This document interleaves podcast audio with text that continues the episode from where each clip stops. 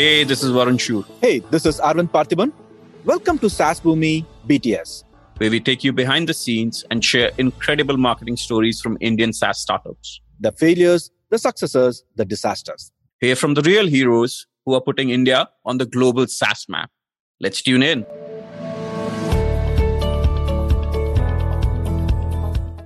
Welcome to Behind the Scenes. Oh, you know what, Varun? I don't like the name. Really? Why? Like I have to say behind the scenes, SaaS Boomi, podcast, and there's too many vowels. Like, like it's not easy to say. Do you have an alternate name in mind? What do you want? We're going to talk about marketing, and how about art of marketing? I like art of marketing. Yeah. Okay. Let, let me try telling that. Welcome to Art of Marketing SaaS Boomi podcast. That sounds much easier. Right? It sounds great. It sounds great. Hey, folks, welcome, welcome back. Uh, so we have a few surprises for you. Arvind's going to take you through them. Arvind, what are the surprises for our audience? Uh, the biggest surprises. Uh, how about uh, without a guest? Yeah, that's fun. that's fun. I think, I think, it's good to also sometimes pick each other's brain and uh, yeah. want to talk something, uh, keep it conversational and candid. So some changes to the format, some changes to the podcast series. It's about learning more from each other's experience and bringing experts and go deeper.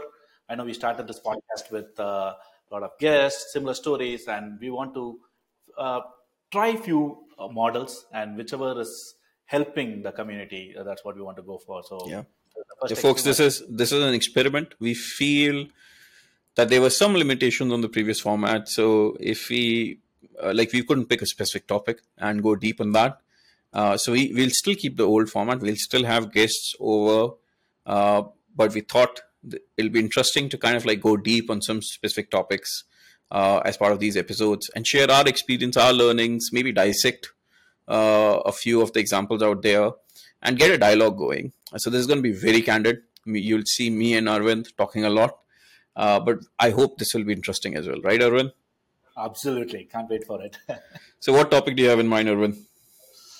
You know, I was actually um, thinking of writing a blog yesterday, and uh, uh, literally, I wanted to pick the phone and call you and ask some uh, feedback uh, on one topic, and uh, can't wait to actually use the same conversation in this podcast. So, I'll tell you what's happening in my industry. So, for folks who don't know uh, what I do, I run a, a, company called SuperOps, which is in the MSP space. MSP is a managed service provider. So we sell product for the IT technicians. We call them MSPs here. So what's happening? So just to just to interject, so IT technicians over here, like these are these folks help small businesses, right? So who can't afford like an IT person of their own? So these folks help small businesses out there, right? Exactly. Instead of you having your own sysadmin teams, you outsource it, and they become managed service providers. So all sizes, not just small, like small to medium to big. Yeah. Big industry. Yeah. So big, big, very big industry. So uh, what happened is uh, I've been seeing a pattern in the industry right now is uh, every competitor uh, increase their pricing. So I don't know if it's because of the U.S. inflation and like uh, some announced there were some backlashes in the community. Uh, some silently increased the price. So I went to one of the competitor called Ninja One to figure out what happened. Like because we got some calls from our customers saying that hey, Ninja One raised their price and you must be hearing a lot from the customers and they'll be looking to move.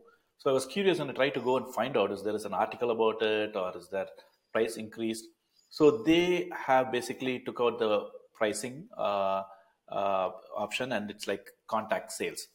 So we don't know if they've really done it. So I was just curious, like, is it a good practice to do that way, or what should I react? Like, uh, the pricing change is a very sensitive subject with customers. So, so what are your thoughts, Arvind? What are your thoughts?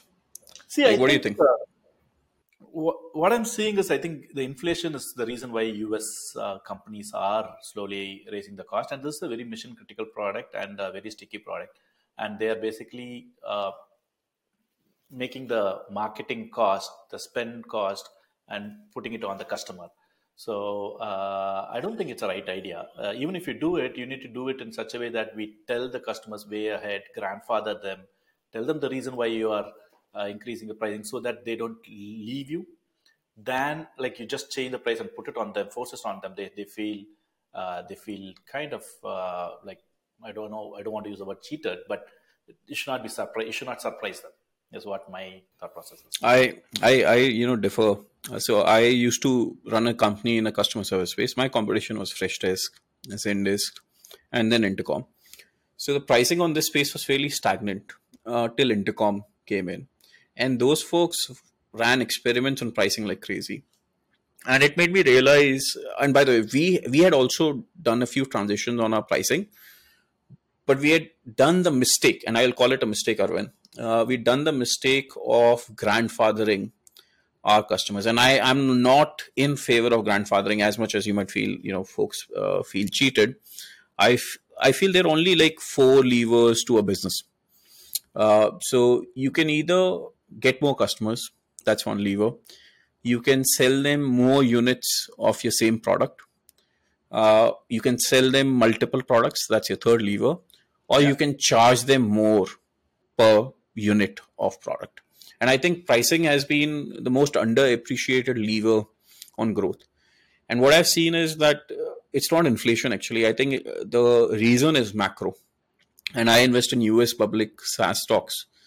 Uh, and I think, uh, and what I've seen is at least the public companies are all raising prices because the macro has dented sales. And this is one lever that you know that you can exercise to raise prices. So I think it's less inflation, more macro, more of growth lever because uh, new sales have dropped. Uh, so this is one way to guarantee and tide over this financial year. And I think it's a great lever. Uh, like why why are you against grandfathering? Why do you feel people feel cheated? See, I, see the, the community basically uh, the kind of customers we have. I think it's basically boils down to the persona. So these are uh, small businesses, business owners, and this is a bread and butter kind of a product. It's a very very mission critical, and uh, and they are break fixers. Like they pay month on month, and that uh, that increase in the price, if it is very small, that's okay. If it is uh, higher, they should be given a heads up, and give they should be given some time, or uh, at least for me, we are at an early stage. These are customers who have trusted and uh, are uh, in the journey with us. So I want to give them that option of hey, you helped me early, and I want you to, want to grandfather you uh, for a while. So that that's the thought process from my end. Nailed it, Arvind. I'll, I'll tell you. You know, the problem is not uh, like not grandfathering. That's not the issue. The issue is communication. From what I've seen, Netflix does it really well. So you get like a quarter worth of heads up that hey, we are increasing the prices. This is going to be a new price uh, going forward. So it's very clearly communicated with like three months of heads up the worst thing you can do, and a lot of folks do this, is raise prices silently. So it's a surprise when the credit card gets charged.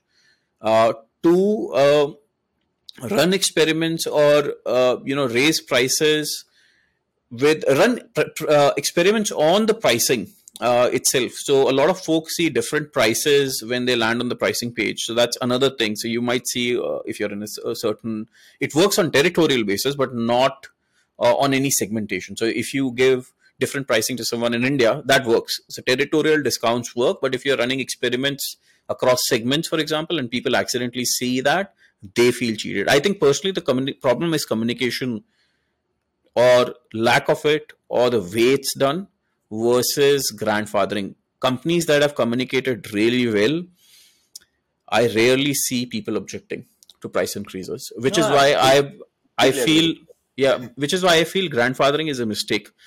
We feel good when doing it on the business side of things, uh, and I've grandfathered like at least three or four pricing changes, and there's also this fear of pushback that the customers will come back with but I think that fear is unfounded. As long as you have the communication right, you're give, giving them a heads up, and uh, you kind of like factor in that yes, there will be a certain loud segment of customers which will come over, but they don't make up the entire population.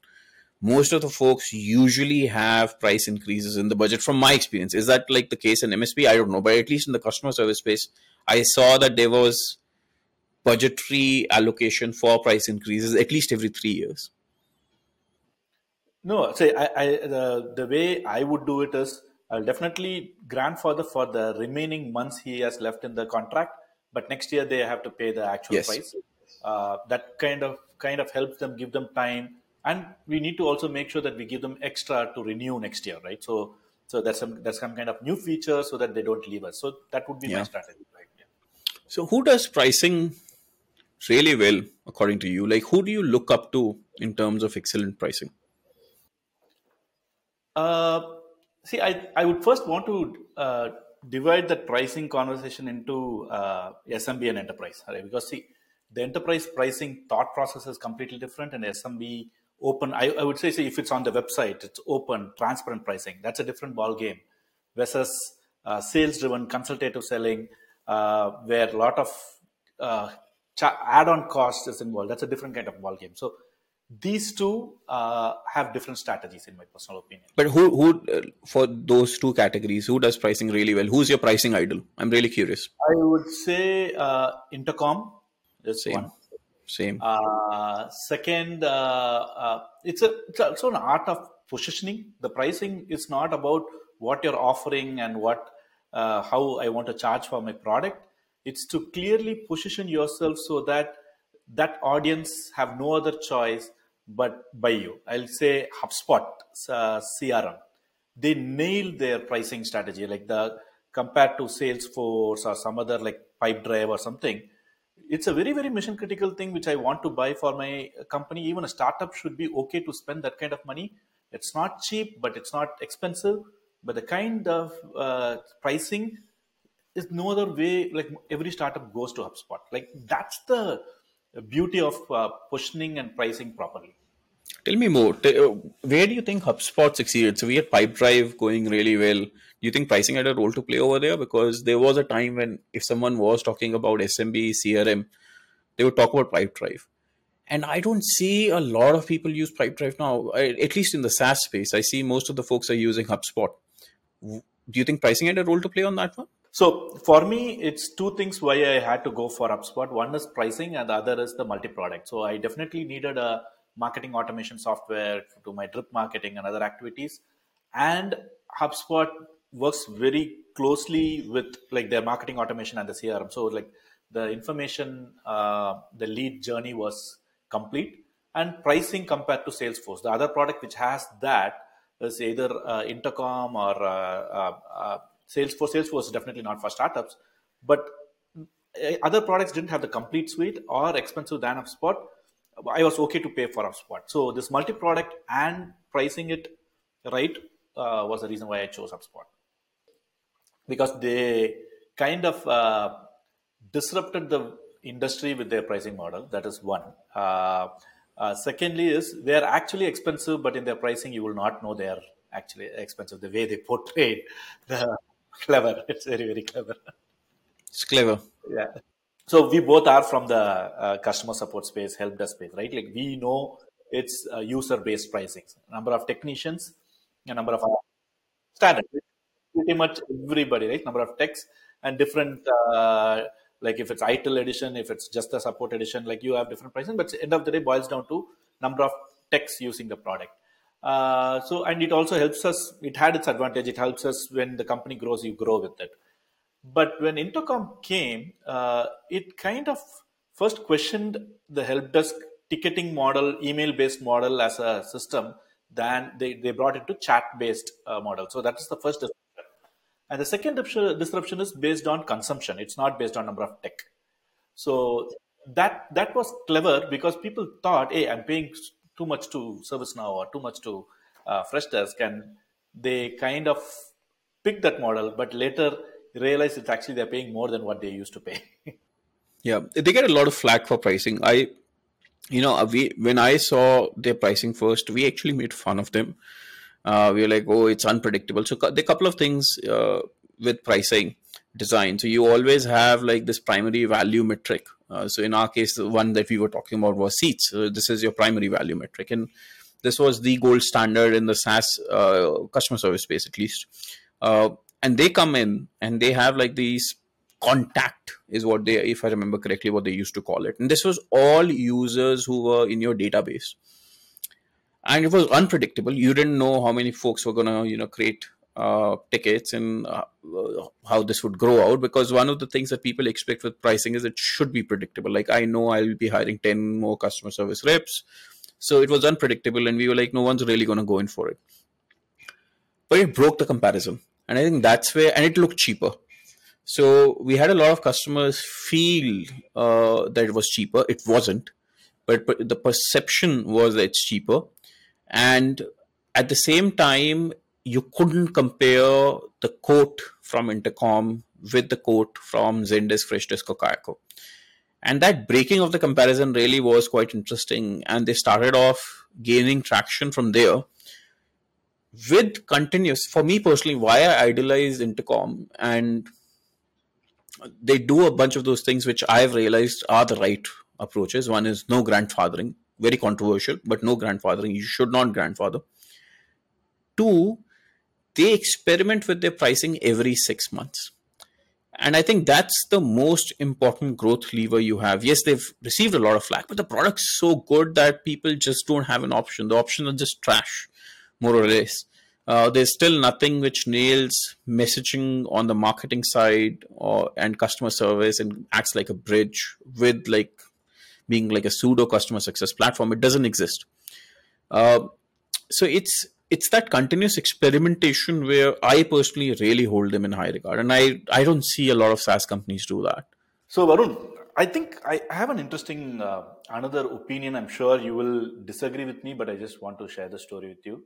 So one time when we uh, tried to do a pricing in my uh, previous startup Zarget, uh, so we were actually arguing. The founders were like we were like a serious discussion around uh, what kind of pricing we should do. So the market pricing was based on number of visitors, like 10,000 visitors, they will charge you based on packs of visitors. And it was pretty straightforward, normal, and it's been an age-old industry.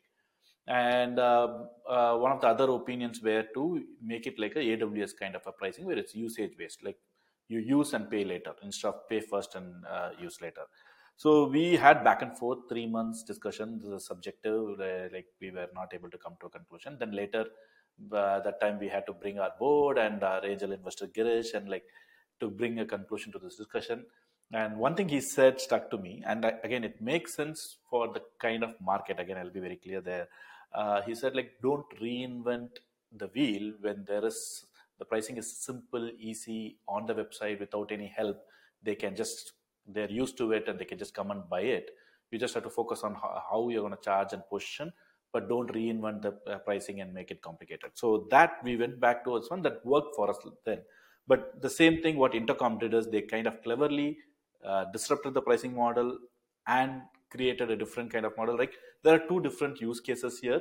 Uh, my read there is okay if the pricing is already simple and people are used to it, will you break it? The first is intent. Like how competitive the space is. If the space is extremely competitive your default stance has to be to break the comparison. You don't have an option over there because uh, if the space is highly competitive let's say helpdesk software it's highly commoditized it's it's extremely difficult for you to kind of like get a foot in the door uh, you might try to fight off by say you know uh, coming across with a cheaper pricing but then it, it the perceived value of the product is also lower so your only option in that case is to use some kind of avenue to break the comparison. Now, if you say I'm not going to do per seat, like taking the example of helpdesk software again, and I'm going to do uh, maybe per user account over there, that also is not going to fly because people are what Girish said is actually true. People are used to a certain model. You have to change something fundamentally in the product uh, to kind of like reflect that newer pricing. What Intercom did which was very smart, is how the product evolved was it started off as a marketing platform. So you could send filtered uh, outbound messages to folks on your uh, mobile application or web application. Then they introduced the messenger then they entered into the customer service category. So it was predominantly a Martech platform, which also did customer service, which allowed them to use the per user pricing as an attribute. They had the privilege of being able to use that value metric. And value metric over here is how what uh, on what basis do you charge your users? So per seat, per account, that's a value metric.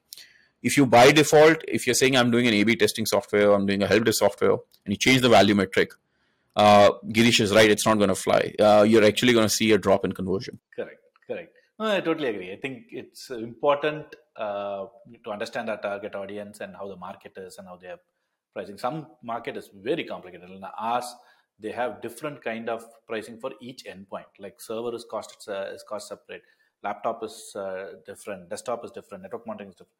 Like it requires a salesperson to go and explain the pricing model for other companies. We, when the pricing model is complicated and it requires explanation, then that market has to be disrupted. That's my simple opinion. Uh, I would again disagree on that actually. so it all it all starts. Yeah, there are before pricing, there are things that you really need to question. Uh, the ICP, the ideal customer profile. If your ICP is highly enterprise or your sales motion is steak dinners, uh, three months, four months, lots of in person meeting, field sales, then those complex models are actually an asset because you can use them to extract a lot of value by just creating the sheer complexity because you know you're going to close the deal based on the charmer salesperson you have. Correct. It's not the product which is driving that. Uh, so your ICP, your sales motion, your competitive landscape uh, decides a lot of this. So if you are doing help desk software for SMBs, um, and uh, you said I'm going to do like a super complex pricing, uh, charging on a bunch of add-ons and other things, then it's not going to work because your comparison point over there is uh, Freshdesk Zendesk. Uh, but if you were to do like a super niche healthcare help desk software where you have HIPAA compliance and a bunch of other things, you could really complicate the pricing model and get it to like a million dollar deal uh, without an issue. So I think there are these external factors at play. I'll put the same thing in a different language. Is marketing doing the heavy lifting or sales doing the heavy lifting? If marketing is doing the heavy lifting, if it has to be expected. There's also product. There's also product. Don't forget, there are three pillars now. So you have the PLG model at play as well. Like the where I'm coming from is if the sale is going to happen in the website where they come and read about the product, understand, do a free trial, see the pricing on the website, and take a decision, then marketing is doing the heavy lifting. If sales has to do that, then sales is doing the heavy lifting. So if it is a sales led, one uh, like pricing can be how you said. My point is for the marketing heavy lifting products where the pricing should be simple and they should understand the moment they see the page. So I have a rapid fire question for you. Okay. Uh, so I know you you like this a lot. I and know. so does the audience. The so, it, so. Yeah, yeah. So there's an audience. Yeah. Name me top three uh, pricing challenges that an Indian SaaS company faces. The first thing is uh, pricing it low. I think it's in the mindset of all the uh, folks in India. We always want to be the cheap vendor. We never try to respect the product we build, and we uh, always price low. I think that's been my uh, biggest uh, concern with Indian founders who are trying pricing. And second biggest challenges how understanding the uh, persona and positioning where do you want to position uh, who are you, who who do you want like you can sell iphone you can sell uh, sell oneplus you can sell xiaomi right? It's all three phone. You need to price it differently based on how you want to position your uh, market. That research is very very important. You want to be a value player you want to be an expensive player it's based on the product you have built. You need to have that conviction saying that hey this is where i'm going to be. I'm going to be the affordable alternative or i'm going to be the most valuable player vendor. That understanding is missing. Pricing is always about comparing ourselves with the competitors than like can i put $10 less than this competitor that's not how pricing should be done. You need to have a clear vision of which market positioning i need to do. That would be the second problem. And uh, uh, third uh, concern is about designing the whole pricing model uh, right? Like uh, it's sometimes it's just one pricing. I will not understand when somebody has just one pricing. There is a lot of art in pricing right? You need to know how you can land and expand with pricing how you can have a decoy uh, with pricing. Like planning with different plans is an art naming them, right? It should. They, this is also something which I think we need to get better at in India. These would be my top three. See, I agree with you, but I think the crux of the problem is actually far deeper. Okay. So people do have the conviction uh, on charging higher. Uh, some people have also, I, I, know a bunch of companies which have actually attempted to price higher and failed uh, at doing that. Uh, so the conviction has been there.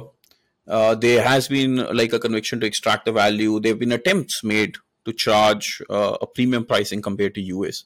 I think the fundamental problem, if you ask me, the crux where this all fails is the perceived value so a lot of this pricing design uh, and value extraction uh, by the SaaS companies is inside out. I believe my product is superior. I believe it should expect you know a certain price or command a certain price in the market. I am going to price it at a certain price in the market, and the results are very different from what the expectations are. And I think it all falls apart because you're not taking an outside in approach, and you you can't either because uh, either you haven't done a lot of customer development or you're not aware of how the US customer psyche works. So the perceived value, if you ask me, is the fundamental failure point in Indian SaaS. Uh, so if a US consumer does not perceive you to be a premium product, uh, and the way that they would perceive you to be a premium product would be how you present, how you message, uh, the kind of feature sets you have, they will not give you a premium price. They will not agree to a premium price. And I think that's where everything fails. So a lot of the messaging, uh, product packaging, positioning, as you said, uh, that's not designed thinking how can I be a more higher quality perceived product across the competitive landscape. So that's all an afterthought. And pricing is just put out as a table. Correct. So the thinking from what I've seen is I've designed this table and now I expect people to pay that price. No, that's not how it works. So I think the fundamental failure is a perceived value, and I'll I'll explain it with a story to you, Arvind. Tomorrow, if I come over, forget you know me, I show up at your office door, and I say, Arvind, I have this Honda bike, Hero Honda bike, which I'll sell you for seventy lakhs. What will your reaction be? Obviously, it's scam. Yeah yeah. It's too expensive. It's yeah. a scam. Like, why the hell would I entertain you? You'd throw me out, right? Correct. Yeah. But if I come over to you and I say I have this Rolls Royce Phantom and I'll sell it to you for five lakhs, there's this ultimate deal. The company is going bankrupt uh, and they're liquidating, and I have insider access to this, and I'll give it to you for five lakhs. Maybe I'll charge you. Uh, I'll give it to you for four lakhs, and I'll charge one lakh commission for doing this. What will your reaction? I'll still be skeptical. No, but if it's there, products there, papers are kosher, everything's clear. Then it's a killer deal. Uh, uh. So what's the difference between the two? Your perception of value. Yeah. Of what you are getting. On one hand, you feel you're not getting the value that you're paying the price for. Correct. Uh. On the other hand, you feel you're getting a steal. Your reaction is not even great value. It's a steal deal. You're like, I can maybe sell this for 60 lakhs in the market. This is still because of the insider access that I would have with this individual, or they just know me, whatever the circumstances would be. The perception of value that you're getting is different. And that's where your willingness to part with the money is okay in one case and in the other case you just hold on to your wallet you you you'd not even talk to the other person in the other case i'm telling you even if you don't have the money you're going to call your friends you're going to arrange the cash and you're going to pay it. Even if you have to take debt, you would pay it off because the perception of the value is different. And this is the best example with which I try to explain uh, everyone. Like, this is what the customer has to feel when they're on your website or if they're going through a sales motion. They have to feel as if they're getting a steal deal they don't have to feel the other example. And that's how you win. You can charge premium by using that. I'll, I'll, I'll go a little deeper. I, I, completely love that analogy and the example right? Like but I, I i think i remember discussing this with you. Sometimes we also get carried away on feature by feature selling not value selling. Yeah. Right? So that is the biggest enemy there. Like when you're not able to showcase value and we still keep talking about features you, you, you see where I'm going with this, right? You know, you know it's it's again the lens with which everyone looks at the world so you will see very rarely a sales founder doing the feature based Selling. uh, pricing or selling it that wouldn't be the case Correct. it's usually a product fo- founder if it's an engineering founder you would actually see engineering and tech being talked about as the core differentiator Correct. so it's basically how the person who is leading the company is seeing the world, and that's where you have to be aware that if you if there's a spectrum of good to bad, the best is value based, as you said. Uh, that's the highest tier, and the lowest tier is engineering based. Yeah. Like where you're saying, you know, my I have this tech, I have Kubernetes, I have these uh, super uptime and all the other things. That's the lowest tier Yeah. because the customer doesn't care about the tech you have. You might be running it on PHP or Perl, for that example, old school languages. Yeah. No offense to PHP engineers out there. I used to be a PHP engineer. So, no offense to that. But that's the, no one cares about tech. Yeah. No one cares about the features. Uh, it's how your product, uh, you know, what that, what difference actually. Uh, I remember, I think I saw, uh, read this in one of the articles out there. How does your product change my life? like how does it allow me to be a different better individual at my job does it lead to a promotion those things matter the most and what another another problem Arvind, that actually you know we're going down this rabbit hole is when people design messaging or the way they design the structure or even the sales text Yeah. the most common mistake uh, they tend to do is they it's about them. I have this product it does this it has this feature. That's the f- centric. Look at this feature look i click this button this is how it's going to be uh, you know this is how this feature helps you do xyz uh, competitor doesn't have this feature i have this feature. So it's all about you. Correct. Yeah. the person who is selling. You haven't talked about my life. I have a bunch of challenges in my life. I came over to my job. My boss is rude to me. I haven't gotten that promotion that i was promised a long time back. My friends are far more successful than i am. Uh, there's a dream world that i you know imagine and i haven't achieved that which is why and sorry i'm talking a bit too long but there's just a lot of analogies analogies I- I analogies kind that are coming to my head in a different direction, on this, but you came to that. Yeah, yeah. Just it, yeah. yeah. One one last example, and then I'll let you share your thoughts on this one. Is I've seen a pattern with politicians. Actually, uh, they're great product marketers, by the way. yeah. So you'll see a lot of politicians talk about the promised land, Hmm. and that's where the pictures come in from. So New India, Atmanirbhar Bharat, yeah. Amrit Kal, New Pakistan. In case of Imran Khan, that was his pitch. Uh, New Pakistan. Uh, you know, yes, we can. It's all about the future promised land Correct. that they're talking, which matters to me as uh, an audience who's going to go to the polling booth and poll for the politician. I'll let you share your thoughts No, now. no, no. I, I kind of wanted to come to the same point in a different way. I'll ask you the same question.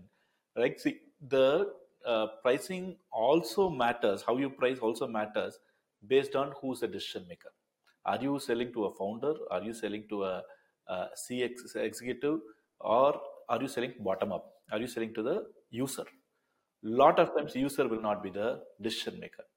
Right? This also plays a so that's why I was end of the day it's persona like what you're trying to sell So the buyer persona, yes the user persona, the persona and, uh, and the decision maker persona. So three personas usually at play when it comes to these decisions. correct. Right? So for me see uh, when you said uh, uh, if it's a techie for a techie most of the time in my experience right they won't talk to salespeople. Like if it's a developer product they are not ready to talk to salespeople. The better i would do is community based selling where i talk features i talk details they are going to do the research and only buy no matter what right? That that's given. So who are we selling to matters a lot right? So that persona is very very important. Uh, why i want to bring this is because what we are talking is enterprise sales smb sales marketing product. This persona understanding makes a very big difference in who your audience is and who is your decision maker and how you need to price it. So, uh, just thought I would want to uh, bring that. No, no, no. I completely agree because your deck is usually tailored towards your decision maker and your buyer persona. Your demo is usually tailored towards your user persona. Correct. Your website. Now, here's where uh, it kind of like differs. I think if if it's a top down buying decision, your website's tailored towards again the buyer and the decision maker persona. But if it's a bottoms up uh, decision making, then it's supposed to be tailored to your users persona. So you really need to understand the problems that each one has and their incentives for doing it. Like for if you take a bug tracking tool, let's take a hypothetical example. Okay, if you take a bug tracking tool, what's a uh, let's start with the lowest tangent over here. What's a user's persona main main uh, problem or job going to be?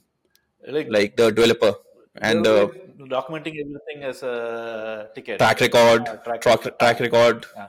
No, so like if I talk about the engineer, it's just ability to see my job queue. That's my primary problem, right?